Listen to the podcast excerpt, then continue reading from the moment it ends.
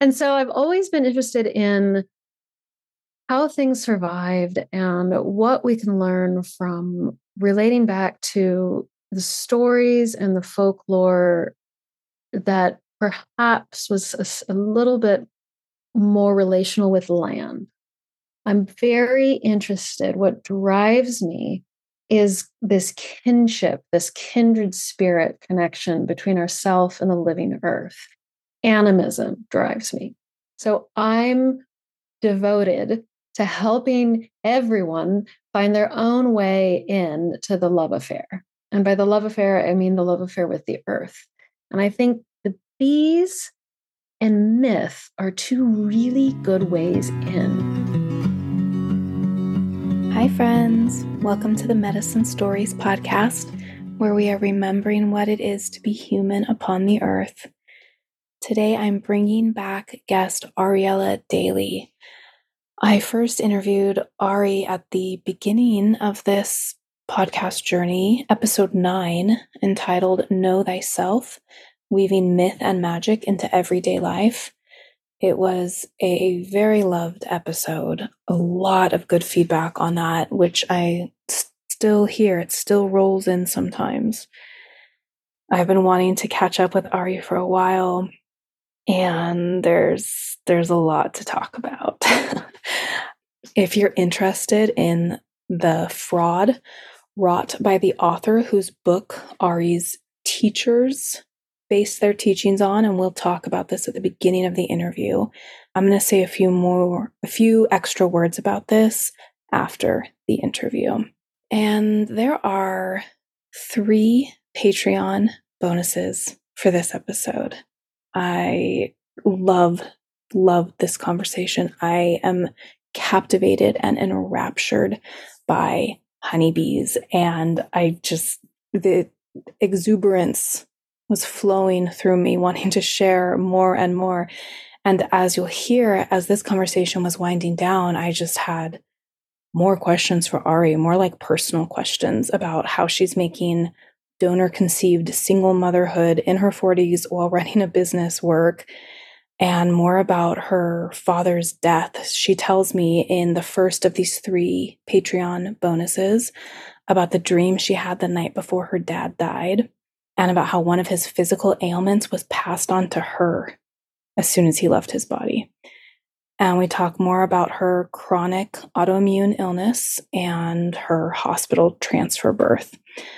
So I'm naming this extra extended conversation um, Birth and Death Portals. The second Patreon bonus is a 100% off coupon code for Ari's Kindred Bees lecture series. This is 14 gorgeous slideshow image based lectures on different aspects of bee kind, the bee queendom. They are really, really special. And I especially love the one how bees heal us. Now, Ari and I do touch on the many medicines that bees produce and how they help humans and also the ethics of how some people harvest them for humans. But one that we did not touch on is venom, bee stings, apitherapy. Oh man, and she does in this in this lecture. So about 15 years ago, I was taking an herbal apprenticeship course here in Nevada City, California, with Kathy Cavill, who has written some wonderful books. And Kathy took us to this elderly beekeeper's farm. His name was Al. Al was very old, which, side note, but like incredibly important side note, the longest living job people in this job live the longest is beekeeper. That is so profound. I there are so many reasons I can see for that being the case. But so Al was very old and he had, I think, arthritis in one of his joints. You know, he was aching. And he told us and he showed us how he would go out and take a little bee and hold her up to his achy part and let her sting him. And it reduced the inflammation and brought him immediate relief. That was the first time my mind was really open to how we misunderstand bees in our culture. We'll talk more about that in this episode, but they are nothing but a font of healing for humans, and not just through their honey and pollen and royal jelly and venom and propolis, but through their being, through who they are, through how they function as a society, as a group, as a family. I mean, you know all this, I'm sure, especially with colony collapse disorder being so talked about over the last decade. We can't live without bees. we so many of our crops would be done for. But it just goes deeper than that. Like there there is true wisdom to be imbibed when we are in relationship with bees and observing bees. The third bonus at patreon.com slash medicine stories these are all for patrons at the five dollar level is a resource list. This is cultivated by me and Ari. And it's just our favorite websites, books, and Instagram accounts to bring you in closer relationship with the bees. I also wanted to mention before I get into it that I am not affiliated in any way with Ari's upcoming women's beekeeping apprenticeship course. I asked her about it at the end, and when I re listened, I thought, oh, it sounds like I'm trying to like make a sale but I just love how she weaves together bee tending and the mythic. And I really wanted to know more about her course and how she came up with it and how she's um, framing this weaving together of these mythic archetypes throughout place and time with different aspects of beekeeping and the hive. So I'm smiling as I record this. I can't wait to share this episode with you. Let's listen to the dripping, sweet honey wisdom of Ariella Daly.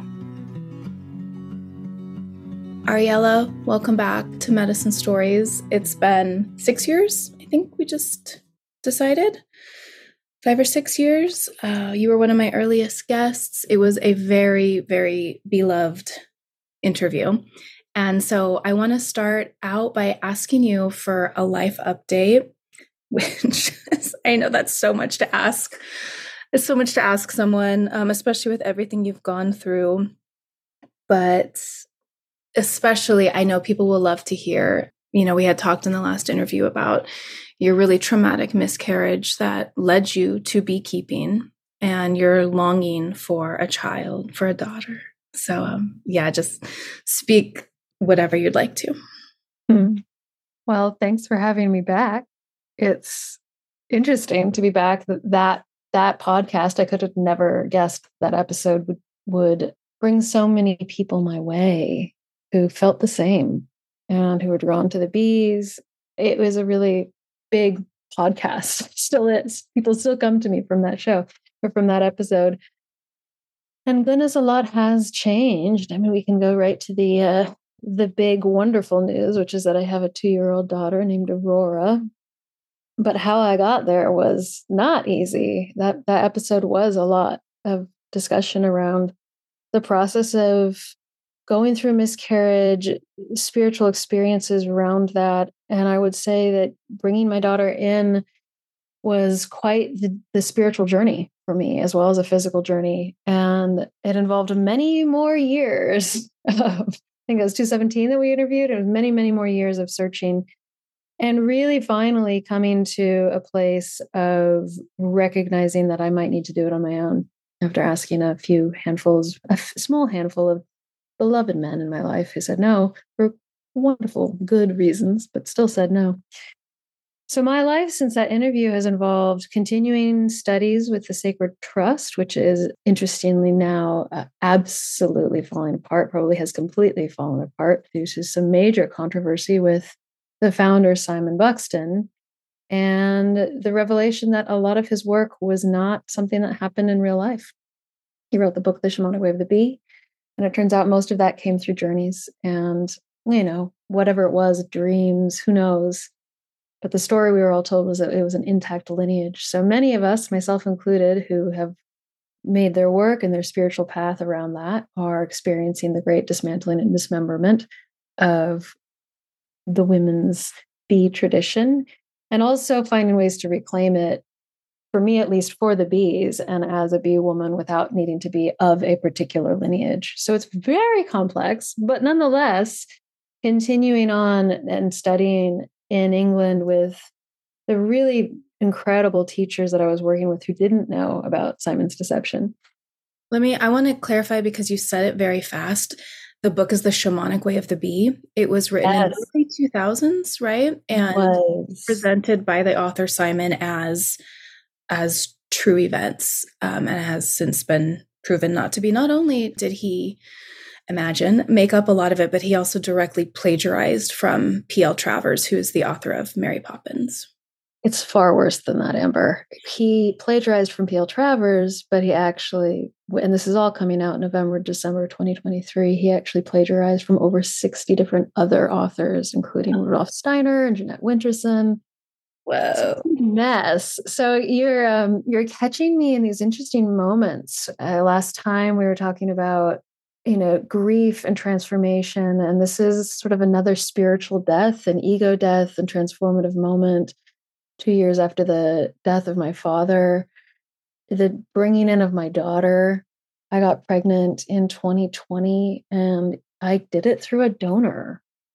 And it happened with a lot of synchronicity, which I could have never expected. I think one of the most incredible things that happened was that I learned that you can have a magical conception and a magical birth, even if it's not through maybe like what we might think of as like a coupled conscious con- um, conception or something like that. I had a very conscious conception.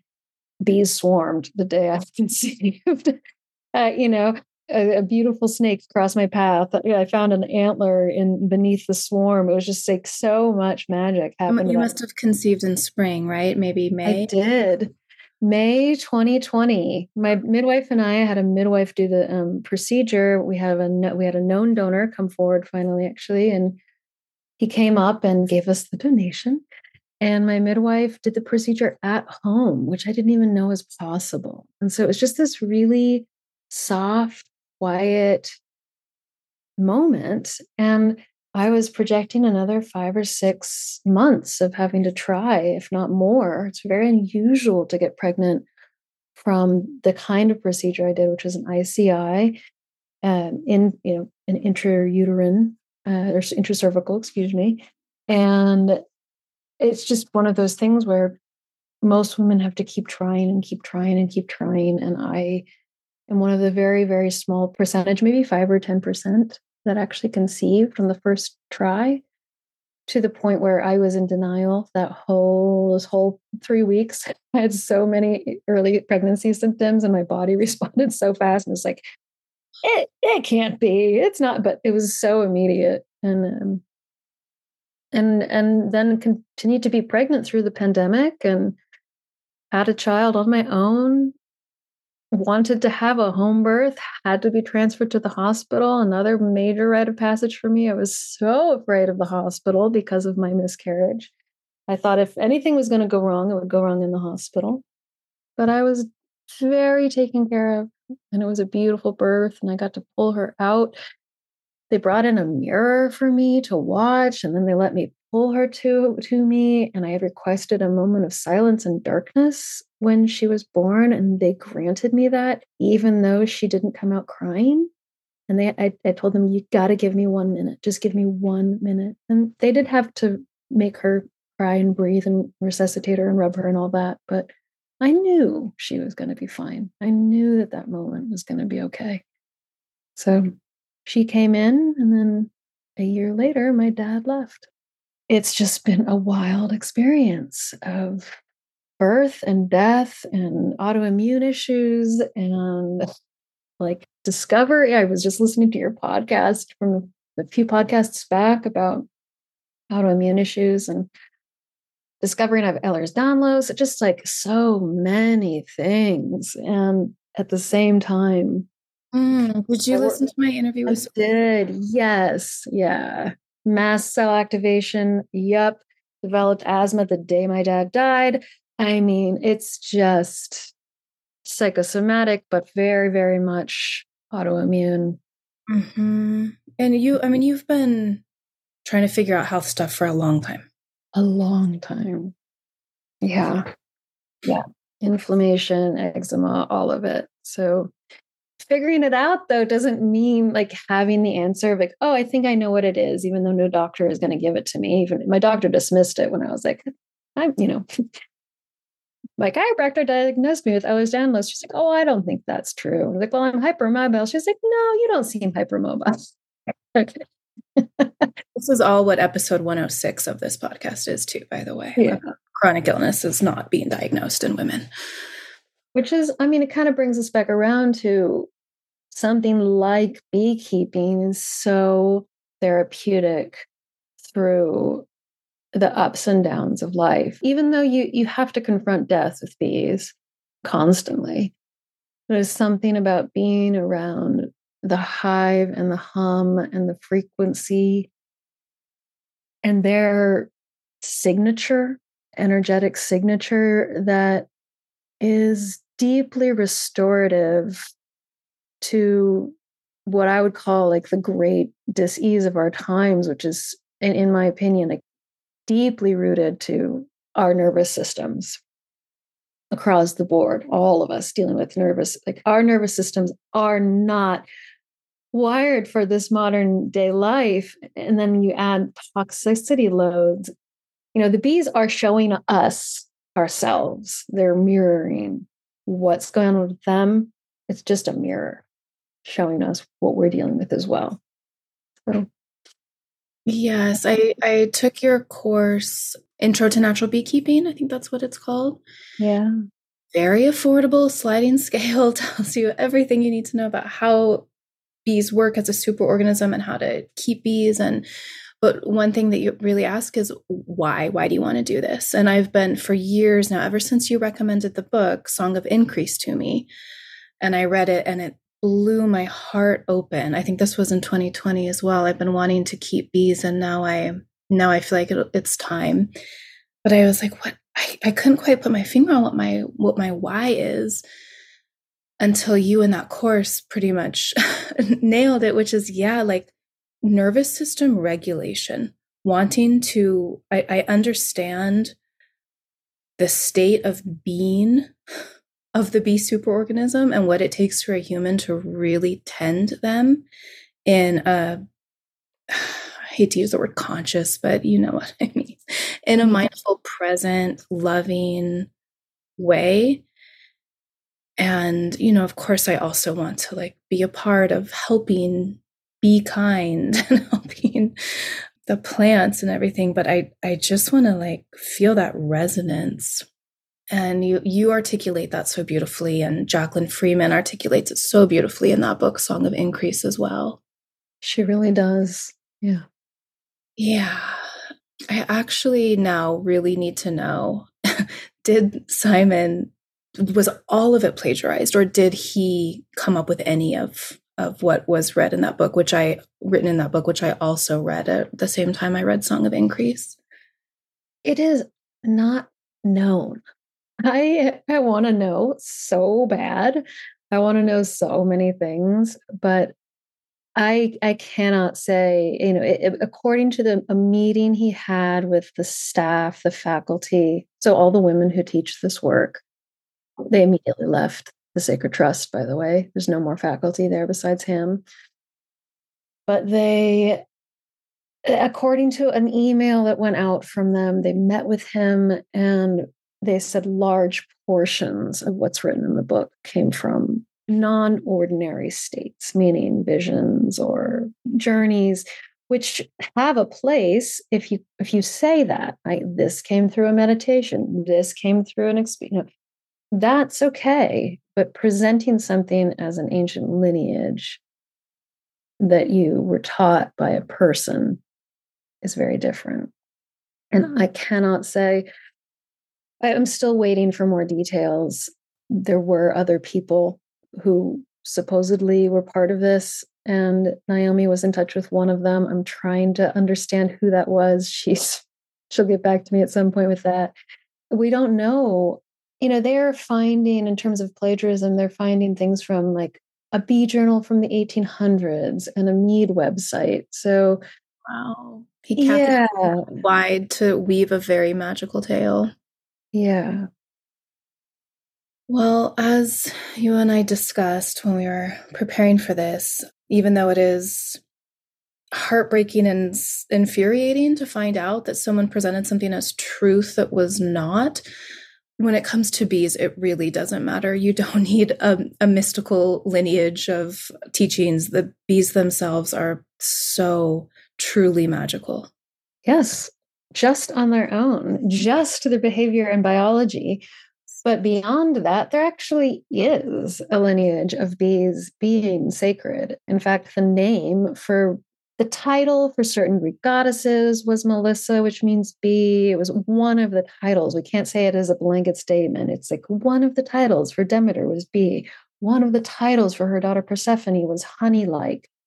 Her priestesses were called the Melissa or the bees. The Delphic oracle was called the Delphic bee, as well as the Pythia and the Pythoness. It's it's threaded through this connection to the bees and life force, the bees and the other world, these beings that seem to emerge in the spring, who produce an ambrosia, who bring forward this nectar of life, who seem to be lovers to the flowers, to tend to the flowers.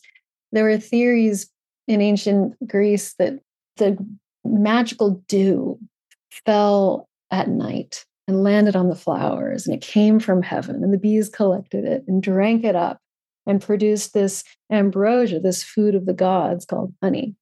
And they came out of these womb like places, the tree hollows and the caves, and seemed to be able to birth themselves without a male partner.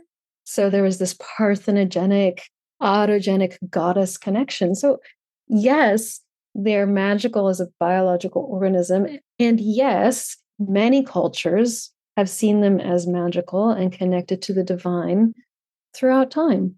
And just to make a statement real quick, what I'm talking about and what we're talking about are Apis mellifera, which are the honeybees or European honeybees or the honeybees that originated in East Africa and migrated into Central Europe and became the bees that most of the world bee keeps with. But there are eight other species of honeybees, and then just so many species of native bees all over the world.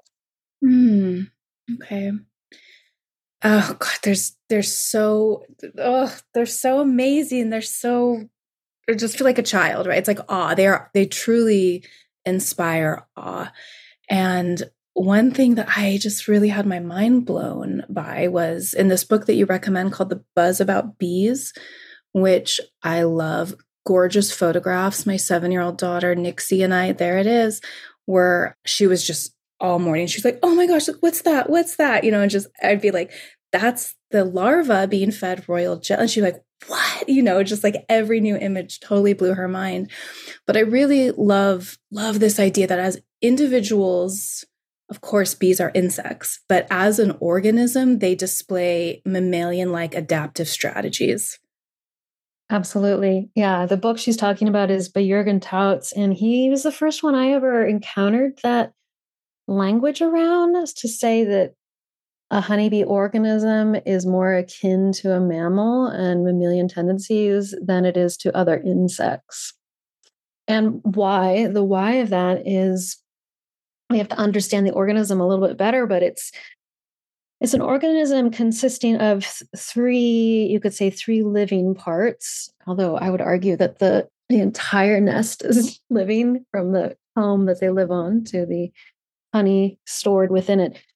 But you have these three signatures. You have the female bees, which our modern day beekeeping world call the worker bees, but it's not really the greatest word to be using for them. So I call them the female bees or the sister bees, or sometimes what Jacqueline Freeman calls them, which is the maidens. And that's most of the hive are these female bees. Then there are also the drones, who are the male bees.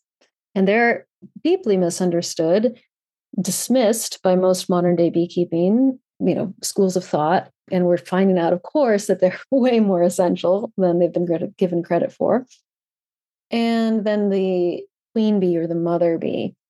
So, all of the, work that happens in the hive, all the building of comb secreted from their own abdomens, all of the gathering of nectar and foraging for water, because they don't just forage for nectar to turn it into honey, they also forage for pollen. They forage for something called, uh, well, something they turn into propolis, which is basically tree sap that they mix with their own enzymes and a little bit of nectar. So they have all these substances that they forage for.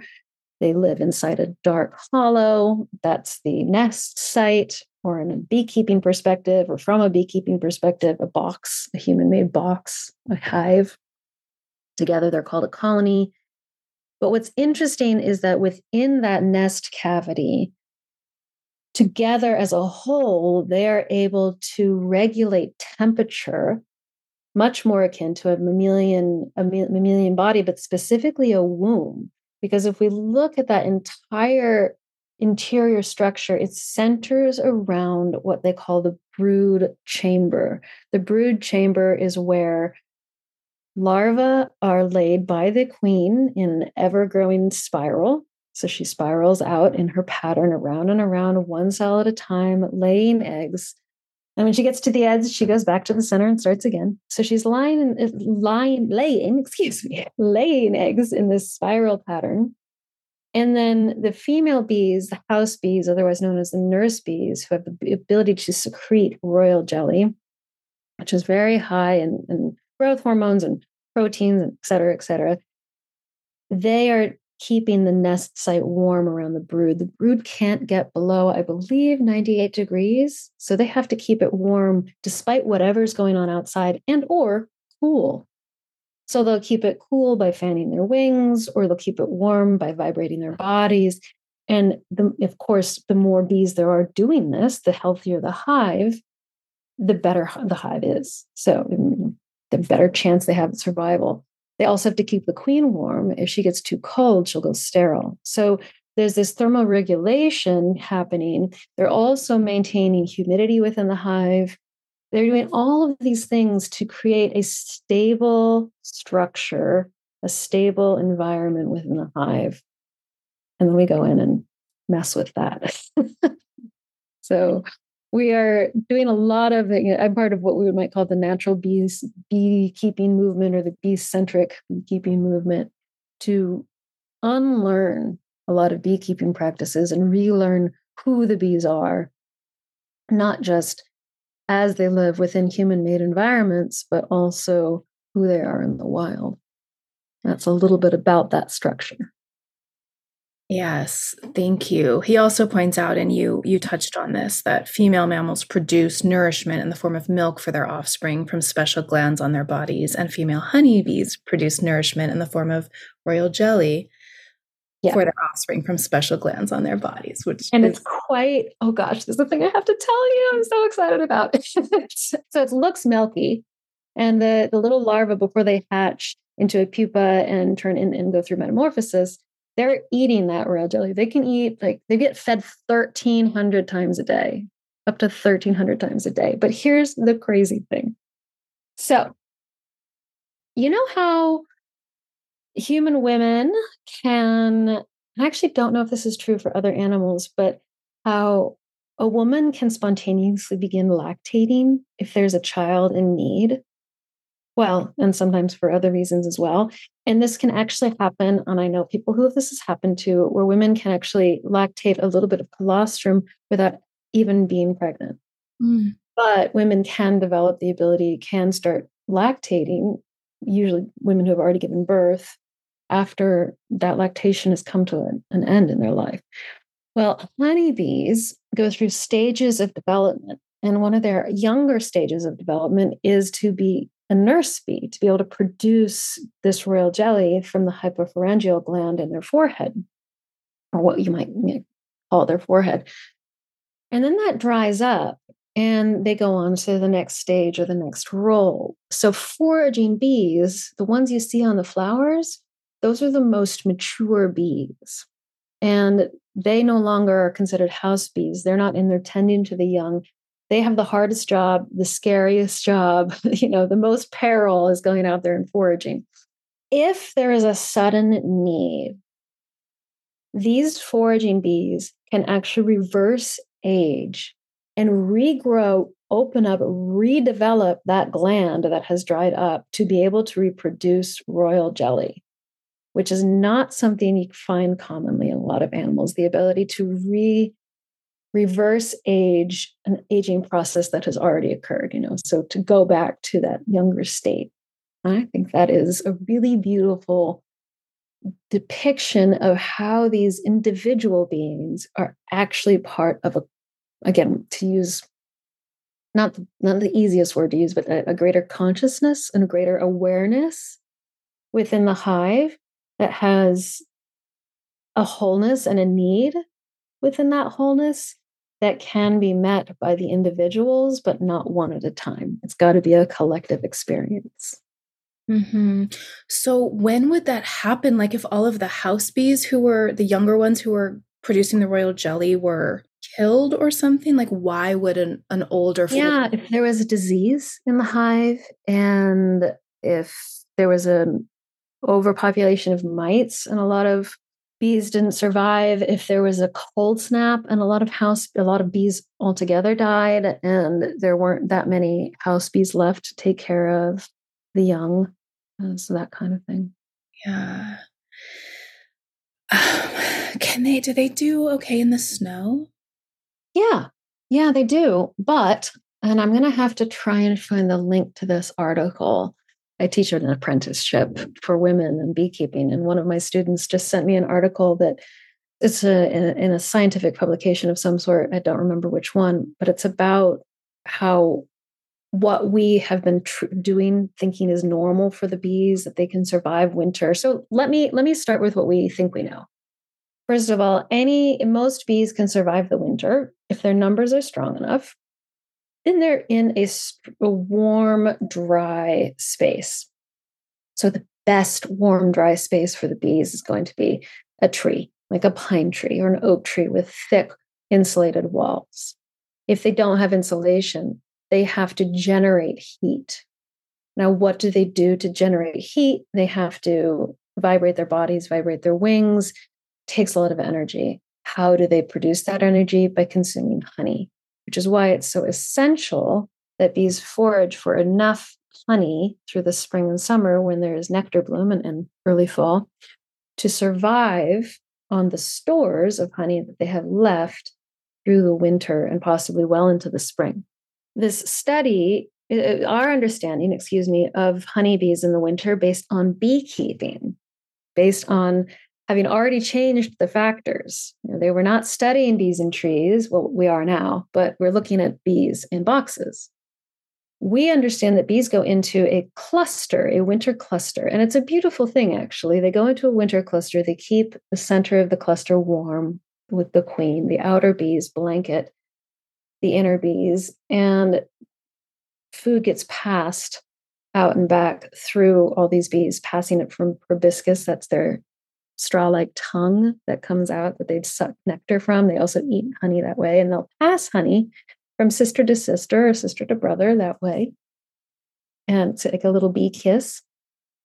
What is potentially being discovered is that that luster, that winter ball of bees, is actually a stress response. That when they are properly insulated and surviving, they can survive just fine through snowy times or cold temperatures. They're dry, warm, insulated, not dealing with mold, and they will actually not go into a cluster. They'll stay active. So we're learning a lot by observing bees in trees and their more natural nest habitat, at least if we're looking at them from like a temperate climate perspective, because obviously honeybees also live in tropical climates and live in open air nests. If you didn't know that, they don't always live out in trees in the wild. And plenty of places they live in open air nests if the weather is good, but mm. they do need to be protected from the elements. Does that answer your question? Yes, thank you. It, it seems to me that over time there has evolved a deeper and deeper understanding of truly natural beekeeping. Um, and you know, that's like it's like conscious. natural is a, a funny word to try to define. But when we look at I mean, conventional beekeeping, it's it's just as bad as conventional agriculture. And then, you know, there's people who do it more naturally with boxes. And and then there's now like what um Apis arborea and folks like who are just sort of tending truly wild bees in mm-hmm. trees like I, i'm just i'm curious about that evolution like what sort of beekeeping you practice and just what all is out there there are so many different ways to keep bees. And if you start to look at historical beekeeping practices there's such a wealth of human ingenuity and listening and paying attention to the bees.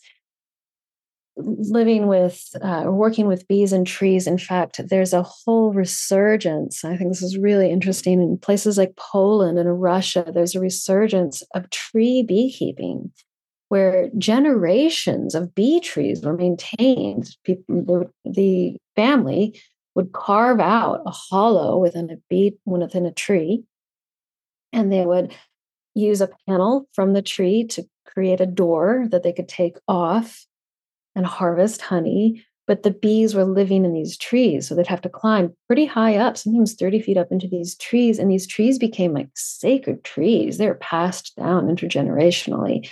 And they weren't allowed to be cut down. A bee tree, it was illegal to cut down a bee tree. And so this there's this relearning of this skill of connecting and working with hives in trees. Apis arborea, Michael Thiele work with log hives and um, setting up, you know, putting a log that's been cut and hollowed out with a couple of openings way high up in a tree, strapped into a tree, uh, either vertically or on its side. The bees don't really care; they'll go either direction. Vertical tends to be better because they can draw comb out longer, and they're like that. But they'll they'll work with any hollow and so this becomes sort of the like one extreme end of bee tending. And it can be a little bit hard to grasp if your experience of beekeeping is coming through the modern lens and what we know of beekeeping, which is bees are in boxes and we, we, we keep bees to get honey. In this situation, it's truly for conservation. And so there isn't any kind of going in and inspecting the bees or uh, other than maybe looking in through like opening this the bottom and peeking through the bottom to see what does the size of the nest look like but you're not pulling out panels of bees like we see in all the pictures of people beekeeping you're not harvesting honey you're not manipulating the hive so that's one end of the spectrum and then on the other hand we and we have commercial influenced modern day beekeeping. And I shouldn't just say commercial, I should really say like capitalist influenced, which has its roots in sort of the industrial era, which is where we get terms like the worker bee, these little factory workers that churn out honey for us. And more than anything, we are using bees and abusing bees for pollination services to continue to promote large scale you know, monocrop agriculture. So a lot of people don't know this, but every year in California in February, thousands and thousands of hives are carted on trucks across Canada and the United States to California to the almond groves and just lined up. Usually the hives are wrapped up in plastic. A lot of the some of the hives don't even make it. And they're just lined up to eat almond, which isn't so great. Almond blossoms aren't the best nutrition for them. It's a pretty abusive tendency. And our understanding of beekeeping comes from that more more extractive model. What do we how do we get honey from them? And I would say that I also don't I don't want to just assume that the people who created these types of hives that we work with now that look like little filing cabinets where you just pull out a panel and check on the bees they weren't all out there to just be extractive. It was more it was more of how can we work with bees where we don't have to kill off the hive. So there's this sort of well you know how we always like look to the past and think they had it better? When we look to the past of for instance skep beekeeping which is that beautiful ver- vision of a mm-hmm. beehive we see where it's a little inverted basket. It's still a wonderful way to keep bees in a tightly woven inverted basket. But the old way, like in the 1800s, the old way of in 1700s getting honey was to smoke the bees out to oh god what was what was it it was used to burn half the hive out to kill half the hive i think sulfur was used and so the hive that we think of today which is called the langstroth hive which looks like a little filing cabinet and it's that box that everybody sees it was invented as a way to try and mechanize beekeeping so that we wouldn't have to kill so many of the bees just to extract honey. It's really interesting. It was Steiner himself who saw the mechanized honey beehive and said within 100 years, bees are going to be in decline because of this.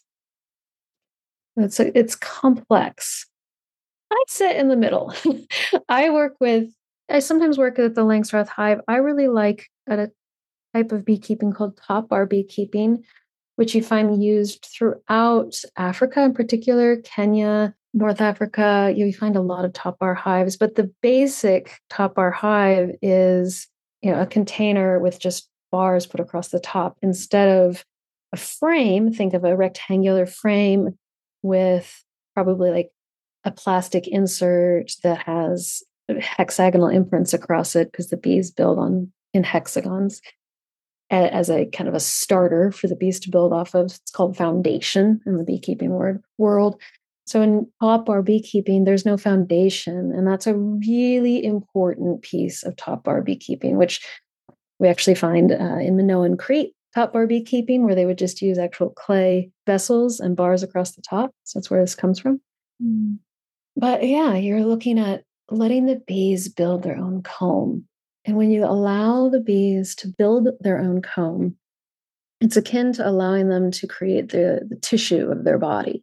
It's pliable, it's resonant, sound moves through it, vibration moves through it. When a honeybee comes back from a foraging discovery flight to communicate through this intricate dance, the waggle dance or the dance of, of the eight on the comb, it travels three or four combs deep, that vibration. It communicates, oh, there's food. It's letting bees know deeper into the hive that there's a source of food. They can feel that vibration. It's giving them a sense of optimism and ease and hope. When you put plastic in between every comb, it stops that resonance. It literally stops that vibration moving through the hive. So it already is cutting off one of their forms of superorganism communication and relating. I love this this uh, framework that you give it in in the course of years that I took, um, Intro to Natural Beekeeping, which is that. So we talked about like the three different people in the comb: the mother, the brothers, and the sisters are in the hive. But then there's the the things that they make that the bees make. So the comb is akin to the skeletal structure, connective tissue, nervous system. Honey is all about circulation, blood, nourishment. So it's like the circulatory system. Oh. Pollen is vitality in the digestive system. Propolis is the immune system. And royal jelly, fertility and the reproductive system. 100%. Yeah. It's so beautiful. yeah. And I'm not the first to think of that. You know, this is something that I've discussed with Michael Thiele. He lives near nearby, and I get to go on walks with him. And obviously, Jürgen Tautz talks about this. It's something that you hear natural beekeepers talk about from time to time. It's a really good point of reference. It's not so much that I'm interested in anthropomorphizing the bees, but in understanding this as a biological system, not just, oh, they live on comb. It's that comb becomes living. Real quick, do you know which healing herb is your spirit medicine? In truth, there are many, but we have a quiz to help you find one. It's fun and lighthearted, but the results are really in depth and designed to bring you into closer alignment with both the medicine that you're in need of and the medicine that you already carry and bring to others. You can find that at our website, mythicmedicine.com. While you're there, check out our many handmade herbal medicines. We've got reishi, mugwort, redwood, lion's mane, yarrow, elderberry, extra potent elderberry elixir, y'all. It's good. Body oils. Oh, our uh, violet leaf castor oil that I use every single day of my life. Sleep medicine, heart medicine, earth essences, all sorts of stuff handmade by my husband and I with so much intention and mythic mindedness. And if you love the show, please consider supporting it at Patreon.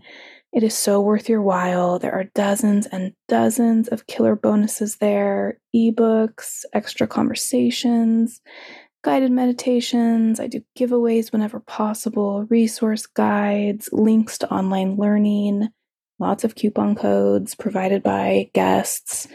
And the best of it is available at the $5 a month level, patreon.com slash medicine stories. And please subscribe to the podcast if you like it. I just read a statistic that it was a big number, like 75% or something, of people who love a podcast never subscribe to it or follow it. And when you do those things, it just shows right up in your feed. So it's pretty awesome. Please subscribe if you like medicine stories. I love making it for you and I appreciate you being here. Okay, back to the conversation. It's like living tissue. It's not this substance that they create to live on. It's part of their skeletal structure, it's part of their communication system. You know, if bees don't get proper, diverse pollen nutrition when they're first born, when they're young, it will affect their digestive system, their digestive system won't develop completely and it will weaken their immune system. Well, what does that sound like? Think about us. If we don't get the right nutrition when we're children, it affects our immune system for our entire lives. You know, so it's, it gives us a point of relating. Like, oh, right. We are organisms that have a lot of similarities, but then some differences that are absolutely astounding and almost like they're inspiring or something to, in a way, aspire to. I think that's part of why humans have been fascinated with bees for so long. There's this sort of like, I want to be more like you in my interaction with the world, with other people. We we do anthropomorphize all the time with bees, we really see um, we see something of what's what's possible in them. I took your quiz. What's your quiz called? Oh gosh, what is it called? It's um what's your hive magic? Yeah, yeah. And I was very happy to get propolis. Oh gosh, that so fits. I love that. Yeah, and I would I was always really fascinated with it when I worked at the Sacramento Natural Foods Co-op almost 19 years ago now in the wellness department, which is how I got interested in herbalism. And I, I just was like, okay, so I'm I'm just now that I'm thinking more about preservation of bees and not having this super extractive and capitalistic relationship with them where we're just raising them to take as much of their honey as possible, which they actually need um, for their food and to get through winters and whatnot. I'm, I'm and through droughts and through climate change. Uh-huh. Yeah. Yes, they need for their ultimate resilience. I'm curious about people using royal jelly and propolis as medicine and if and how those act as medicine in the human body and what their actual purpose is in the beehive. Oof. So I'm I'm actually really interested in this topic as well in terms of my own further research. I I'm working slowly, methodically on creating a class specifically on how these medicines work with the body but propolis, so we have to talk about what each thing, each thing is first. And propolis is gathered from trees. So again, it's it's better or the more diverse the habitat is or the bioregion is, the better the propolis is going to be because these trees they emit a little bit of that sap right it's the, the sap that they collect right when the trees are budding out that's some of the best propolis that's coming our way and I like to think of that in, in a similar way to you know, the potency that's held in the seed and what happens when we eat seeds. It's this really potent substance. It's filled with so many healing properties. And then it's combined with bee enzymes and a little bit of that uh, nectar to make a really sticky substance. And they use that substance to sterilize all of the comb, the brood nest. It's part of why the brood nest is darker if you look at the comb than honey, the, where the honey is kept. They use it to weatherize the interior of the hive, fill in any cracks. They use it to even like mummify if a if a mouse gets into the hive in the winter and they can't get it out, they'll mummify, they'll seal off that space as with a protective layer. And in wild hives, um, in fact, there's some really beautiful work done by Michael Thiele looking at this and looking at propolis also almost like a dermal layer where the propolis layer gets thicker and thicker and thicker and has layers over time, protecting the interiority of the colony. And what's interesting about propolis is that it's not just that it has these properties to them, but that it's very scent based. So it's it's filled with volatile oils from all of these plants that's that's immersing the hive in this shroud of this veil of scent magic that is very very healing for them so there's a lot going on with propolis when we harvest it we can it's actually one of the easier things to harvest in a way because we can we can take it from places where you know maybe you're trying to open up the hive and you have to scrape some propolis away just to get in. Instead of throwing that propolis away you can keep it because it's a very sticky substance.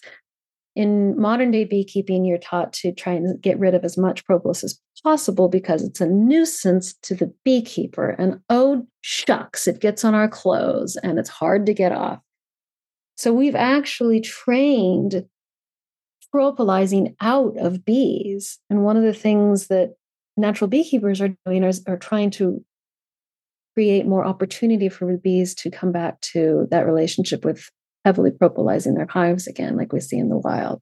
And that's doing things like creating rough interiors for them to propolize instead of a perfectly smooth board.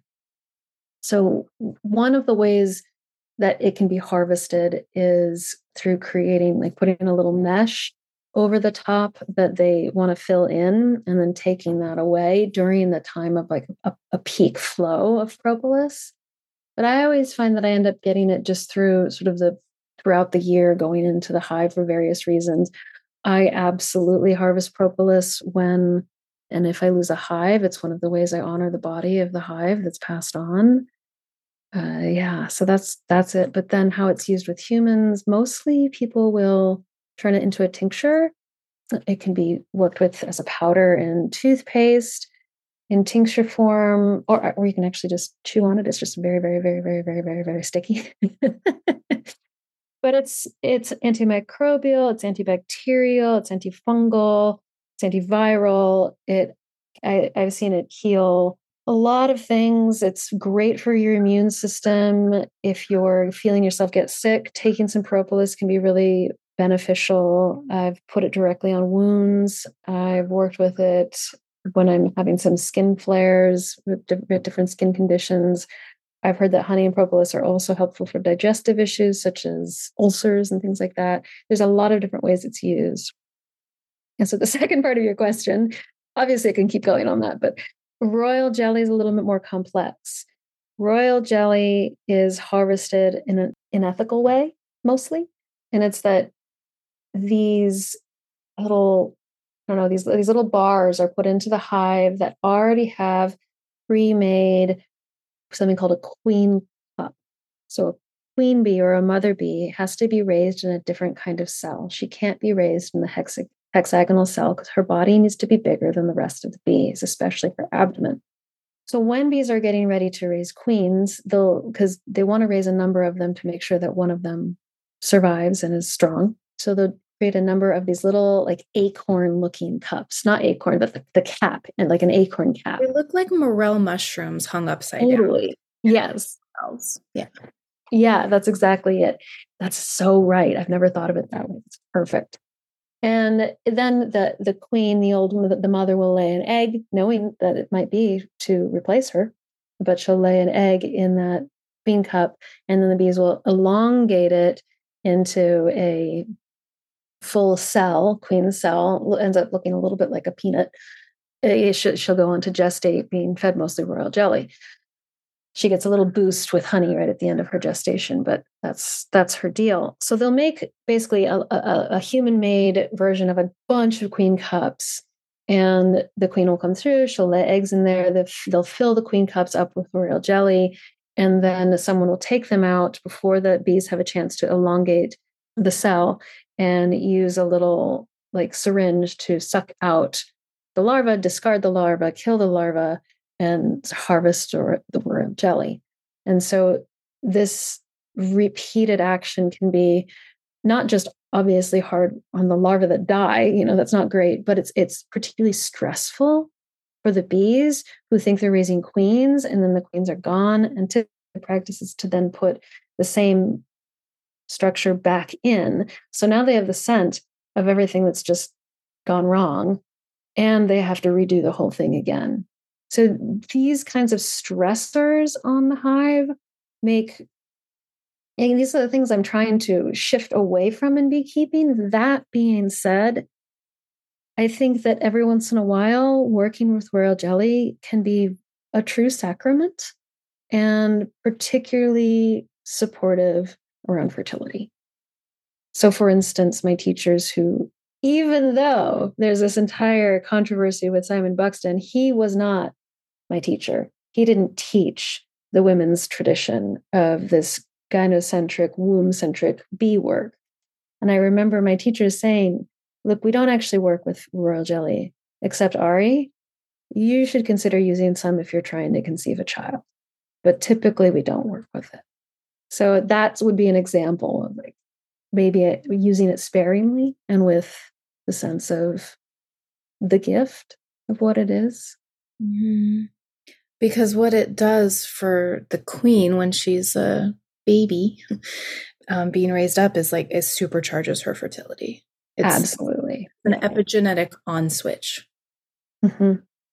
Precisely. And then she's actually continually fed royal jelly throughout her life. Uh, keeps her. Yeah. Yeah. Yeah, I have, I love using a propolis throat spray when I'm sick or have a sore throat. It really feels powerful and very helpful. And I, yeah, I would love to use it more for wound care because we use, you know, tree resins for wound care a lot in my family. Mm. Pine sap. Propolis and honey together are profoundly supportive for wound care. Yes. Actually, honey is our other main wound care thing. It's used in hospitals still to, that, to this day. Honey is used. And it was used in World War II when they ran out of supplies.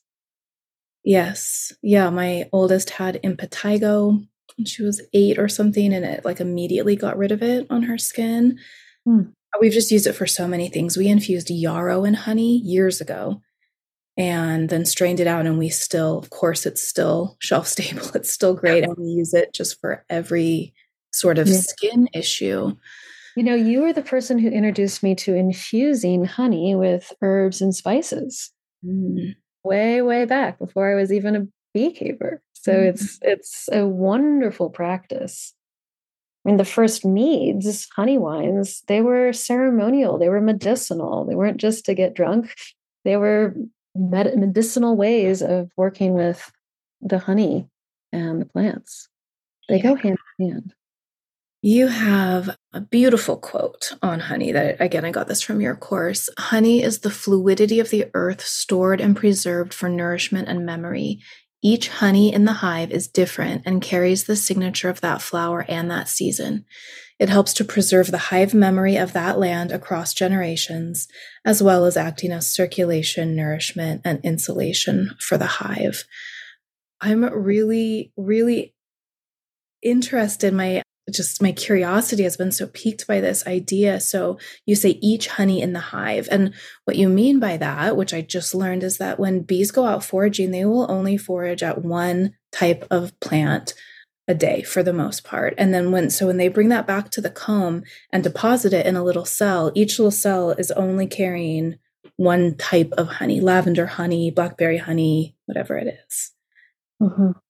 Yeah, the layer pollens, you know, it looks like a little cake, a little layer cake, but they won't layer honey. So that's exactly it. And they're they're considered very loyal foraging partners to the flowers. And as such, and we have to take into consideration as well that, you know, flowers evolved with native pollinators, but the flowers in turn, they don't want to outcompete, I mean, I guess they do want to outcompete each other, but they've found a, a way where, for instance, poppies might have their peak nectar. So, what do I mean by peak nectar? nectar is part of you know the photosynthesis process so they're receiving you know that that wonderful solar juice up that energy from the sun and they're transforming it into nectar and that nectar is kind of it's the inducement it's the the thing that's calling the pollinator to them so that they roll around and move that pollen to the next to the next and the flowers can reproduce so they they have a erotic sexual relationship with the bees in a way that's that's very beneficial for both interspecies. I, I just love this beautiful love of that. I am. Let me find a better way to say this. Well, yeah, I love the love affair between mm-hmm. bees and flowers. So the flowers don't have a constant drip of nectar; they have to produce it, and so they will produce it, and it will come to a point of peak flow where the nectar is really up and flowing through the plant. And the bees learn this and memorize it. And so the poppies might have peak flow from, say, 11 to 2, and the bees are loyally with the poppies at that time. But then maybe the poppies need to s- slow down, they need to focus on gathering up that nectar again. And oh, look, the rosemary is going off. Now I don't know which flower is which. I know poppies, uh, for an exa- as an example, have a peak flow in the morning like that. I can't remember other ones, but there are certain flowers like lavender kind of an all day long. but certain flowers will have certain times of day that are peak flow. So you'll be walking by a tree and you'll be like, "Oh my god, it's four o'clock and this tree is absolutely humming." And with bees, and then you walk by by it at eleven the next day, expecting the hum, and it's not there. That's because the bees are focused, they've already memorized a timetable. They're somewhere else for that part of the day. And they'll come back to that tree again, probably by that afternoon. I also love how Jacqueline Freeman in the book Song of Increase talks about this relationship between bees and and plants and and therefore land and soil and minerals and that the mm-hmm. bees by by traveling between, let's say, a bunch of different lavender plants in one day, gathering pollen from different lavender plants, landing on another one, they are facilitating communication between two different lavender plants, say, you know, that are however many feet or how they can go up to eight miles on mm-hmm. a is that right yeah so they're they are really like facilitating this communication between plants of the same species and i'm sure interspecies as well as they go out on on their foraging forays. Yeah, and they're they're responsible for in part for the mineral migration that then happens in the soil. I think there's a quote I might have included in that class from her book about how monoculture is an, an anathema. Or maybe she says it's an anathema, meaning like an intergenerational curse on the soil. It's because that the, the necessity for mineral migration through the diversity of plants is so essential to our soils. Yeah. I just read that part last night. and I just I've talked about elemental interbeing so much on this podcast and just putting that together. Elemental interbeing, how much mm. these are facilitating the, the movement of minerals through soils over long periods of time like you know it's these are these are slow processes i am very intrigued as someone who loved choosing classes in college like the day that the class schedule came out and getting to read the class title and description like one of my favorite things about the internet is all these beautiful online courses and then seeing how people like name and structure their courses. And so you have this beautiful apprenticeship coming up called Tending the Sacred Hive Women's Beekeeping Apprenticeship. And I just have to compliment you on the modules and the way you laid this out. So it's January through October, 10 months long. And okay, so the January module, January, dreaming into being, the Norns and breath, theme weaving. February, stories in the land, Bridget and beeswax, theme reawakening. So with each month, you are pairing a goddess or a mythic being with an aspect of of bees, pollen, propolis, beeswax, the hum, and then they're tied together through this theme and I'm just I would love to hear about how you developed this framework because it's something we haven't really talked about and the reason you and I connected as friends here in Nevada City where I still live and your mother still lives here, I believe. Mm-hmm. 13, 14 years ago was because of this love of the mythic and understanding like ancient ways of being and ancestral life ways. And so I would just really love to hear how how you are tying all this together in this course. Hmm. You know, I think this course in a way is just like a full on personal indulgence. Yeah. and, and like, what a way to sell a course to people. Come to the course. It's my own personal indulgence. Yeah, so, but I'm sure so many people like myself are like, oh, yes, I will dive into those waters with you. Right.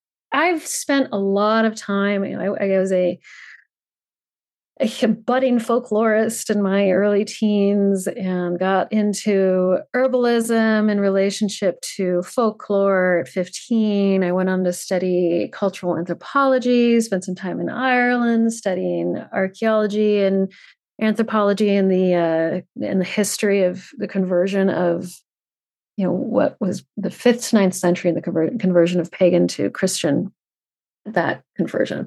I don't know how to say that correctly right now. and so I've always been interested in how things survived and what we can learn from relating back to the stories and the folklore that perhaps was a, a little bit more relational with land. I'm very interested. What drives me is this kinship, this kindred spirit connection between ourself and the living earth. Animism drives me. So I'm devoted to helping everyone find their own way in to the love affair. And by the love affair, I mean the love affair with the earth. And I think the bees and myth are two really good ways in. Myth transcends time and can transcend place. And so when we work with these mythic images and these mythic archetypes of the feminine principle, of the sacred feminine, however you want to call it, these different goddesses, we start to be able to kind of it's like we can we can place ourselves not just in the distant past but in the here and now i'm really interested in doing that and helping people do that so as an example you know, um, let's see, May, love language. So we talk about Venus and Aphrodite, but we talk about where, who they were before, or perhaps what we might glean about who they were before the patriarchal lens and what these energies might have represented. And then we look at our relationship to the flower and the relationship of the bee to the flower and the metaphor of flowering and being one who flowers and the theme of being a lover, like the, the, the eco-erotic relationship to the earth. And that becomes one of the energy signatures of the hive. So that month, we're talking about pollination. And we're talking about how bees pollinate. We're talking about our own connection to maybe meditations with the flower, for instance. In, let me find another good one. I want January since we're yeah. closest to it at this time of speaking. Perfect. Uh, yeah. So January is great. I it comes with a favorite favorite book I always recommend during the January module about weaving. But January's theme is dreaming into being. And that's because if you're starting out, or even if the bees are in their winter, kind of their long winter sleep, we're in the dream. We're in this potential place, this place of dreaming a possibility into being. These empty hives waiting for new bees, or the bees waiting to expand into the spring, birth themselves anew. And I would say the dreaming terrain marries quite well with the the Norns or the Fates or these primordial beings, these three sisters, these spinners and weavers, you know, they're always shown again and again, these primordial beings that create the threads of life, that weave us into, into being. They're often connected to the art of weaving, to women's craft in that way. Not that only women weave, obviously, but if we're looking at some of the European lore, a lot of the weavers were women to the point that even that became a place to imbue the, the, cloth with protection, with sacred chants, which is where we get the word incantrix, which became enchantress. So there's this connection to weaving of life. And that's where we start to learn about the life of the honeybee and weaving that dream of a different reality into being, where we're in more of a congruent relationship with the natural world uh, yeah, that's part of what January is about. And we do actual dream work in January. Right. Yeah. You also teach dream work. Yes. Yeah. yeah. Yeah. Why don't you tell us, you know, more about um, what what you offer because it is a lot of really good shit that my listeners are gonna love. Mm, yeah, sure. So right now, a lot of my focus is on this particular apprenticeship coming up in January because we, we start right before bee season to prepare for bee season. And then bee season is considered the spring when the bees start to naturally emerge and do something called swarming, which is how they birth themselves anew. Lots of information behind that, but we'll swarming, the swarming part of uh, your intro to natural beekeeping was so fascinating. Oh, I'm so glad. I'm so glad. Yeah. So I I teach some natural beekeeping courses. Of course, I've got the on-demand course there. I have another on-demand course that's about reading comb, understanding what you're seeing with the comb. But then I also do, do a lot of dream work. I started teaching before beekeeping classes. I started teaching a course called Dreaming with Bees, which I still teach once or twice a year. It's only 12 students, and we work with the bees as dream allies or as guides because of the amount of folklore out there around bees being messengers of the gods or those who can go between the realms. And even just their nature their sort of porous nature of being able to go between gives gives us a sense of that fluidity and we can connect with that in dreams. So i teach some dream classes around bees and then some dream classes that are not about bees. Like the class I just finished called Entwine, which is all about connecting with the spirit of the beloved. I'm working on some new things. So I've got an actual retreat coming up called Apis Sophia Ecstasis. I've only ever taught it in France, and it's coming to California in February. And it's a women's, basically a women's oracular retreat where we use some of these bee motifs and modalities to connect with intuition and with the inherent flow of eros or life force through our bodies. I'm doing that with a dear friend. And I'm working on some new stuff. I've got a class I'm about to put out. I'm still working on it, so I won't talk too much about it, but working with dreams as a healing vessel. So, working through dreams to receive healing in dreams. And that's something that also harkens back to some of the dream incubation practices of ancient Greece. I love to study ancient old European cultures, and I'm trying to to study, you know, where in my diaspora and lineage and ancestry, Celtic Celtic studies. I'm not Greek, but Greek studies.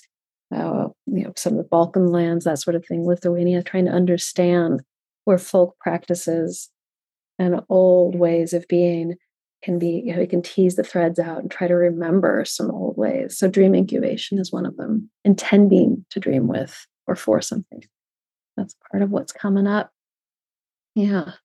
And then you also have um, these lectures that we're going to make available for free for patrons of this podcast. Um, tell me about the lectures. The Kindred Bees lecture series, I started that in 2022. So I've had two years of them. There's seven lectures each, and they cover different topics around our relationship to bees.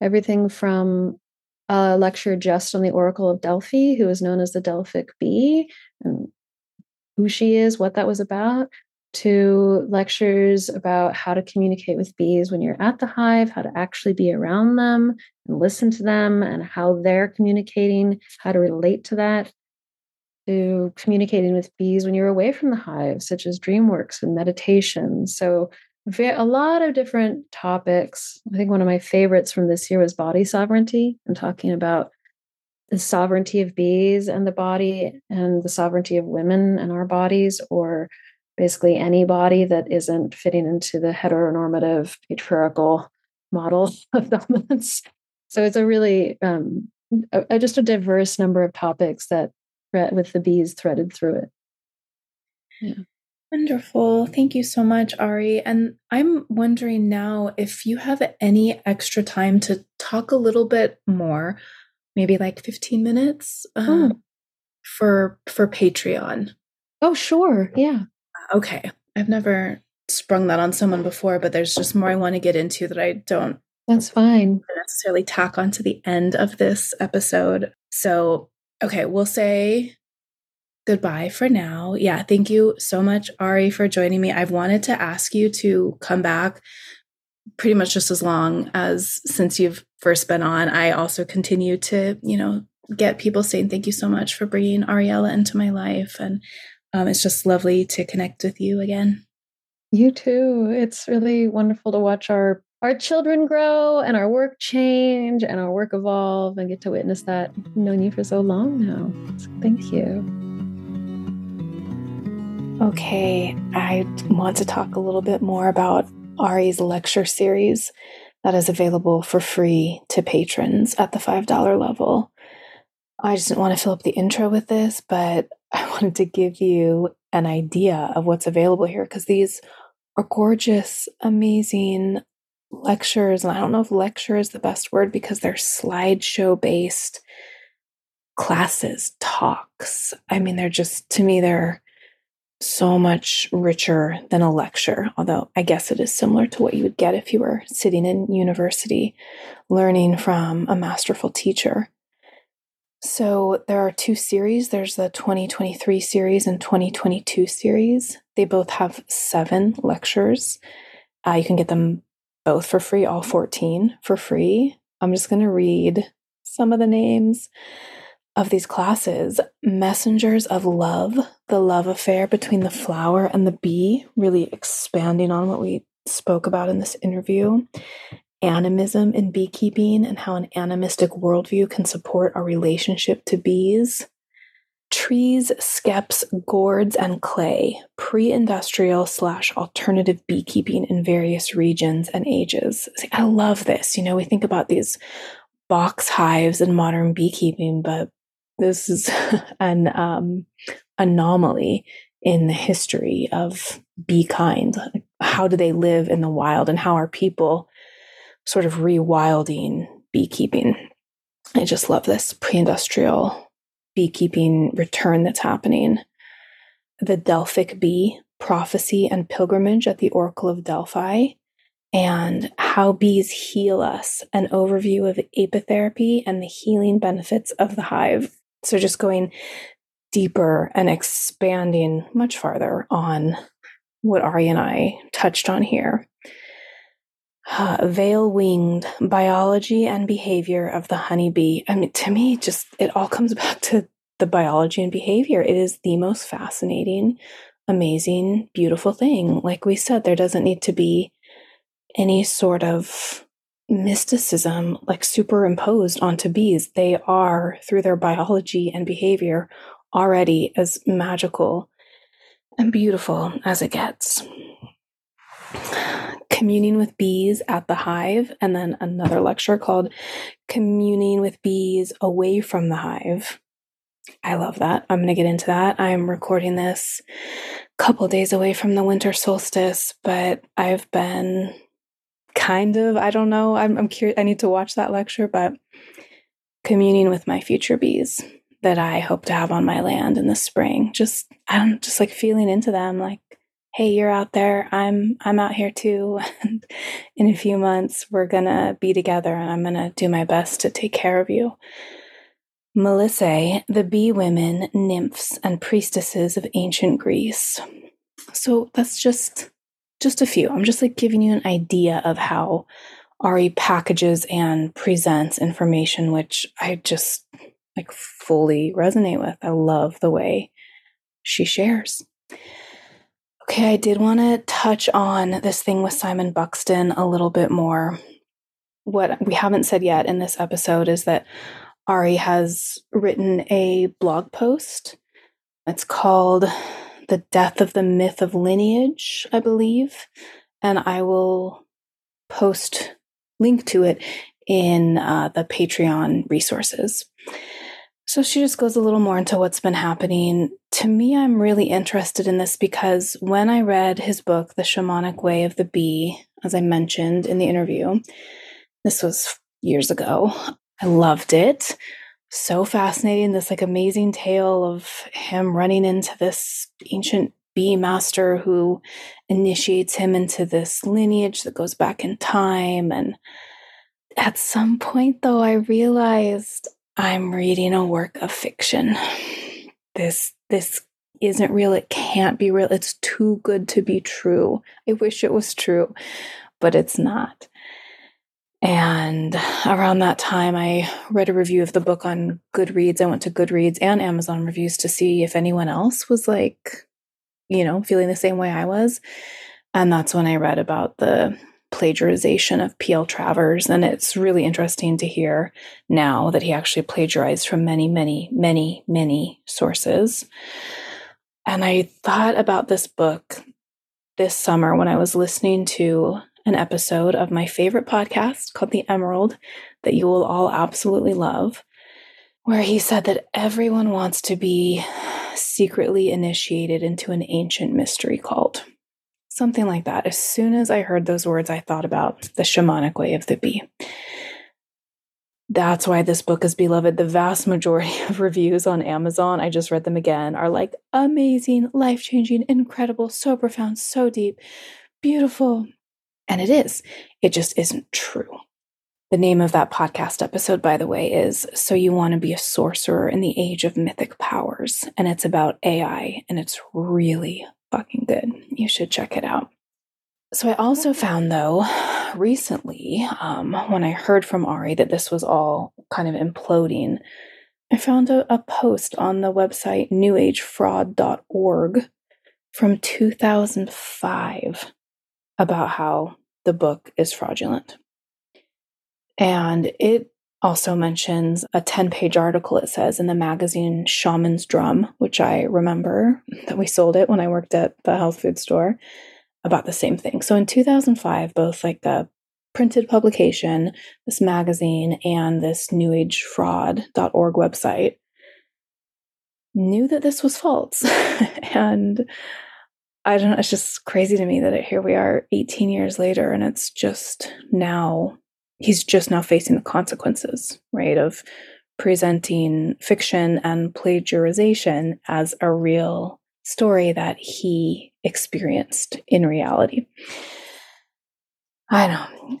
It's always like, how much energy do you want to put into other people's drama, you know, that really has nothing to do with you? But I am interested in this one. I do feel invested because of how how far into the book I read. I don't remember how far I got, over halfway though. And I'm always interested in these sort of spiritual longings of modern humans and how we are not initiated. We do not have our grandmothers and grandfathers handing down wisdom and wise life ways to us. And we can be very vulnerable to falling for falsities. this is something I'm I am always hooked into. My attention will be easily hooked by these kinds of stories and I'm glad it's coming out and people are knowing what's real, knowing what's real and not. And as we talked about, there's just it's completely unnecessary to attach a false story of ongoing shamanic lineage to anything having to do with honeybees. They are completely, completely magical and even mystical, a word I never use just on their own. So, if you would like to read that blog post from Ari's, it's going to be in the Bee Tender resource guide at Patreon, as well as the coupon code to get all of these 14 gorgeous lectures for free, as well as the extra conversation between Ari and I, where she tells some really deeply personal stories around her father's passing and her daughter's entrance into the earth and motherhood, how she's doing single motherhood, running a business alone with her almost three year old. So that's there, patreon.com slash medicine stories. Thank you so much for listening. I love you.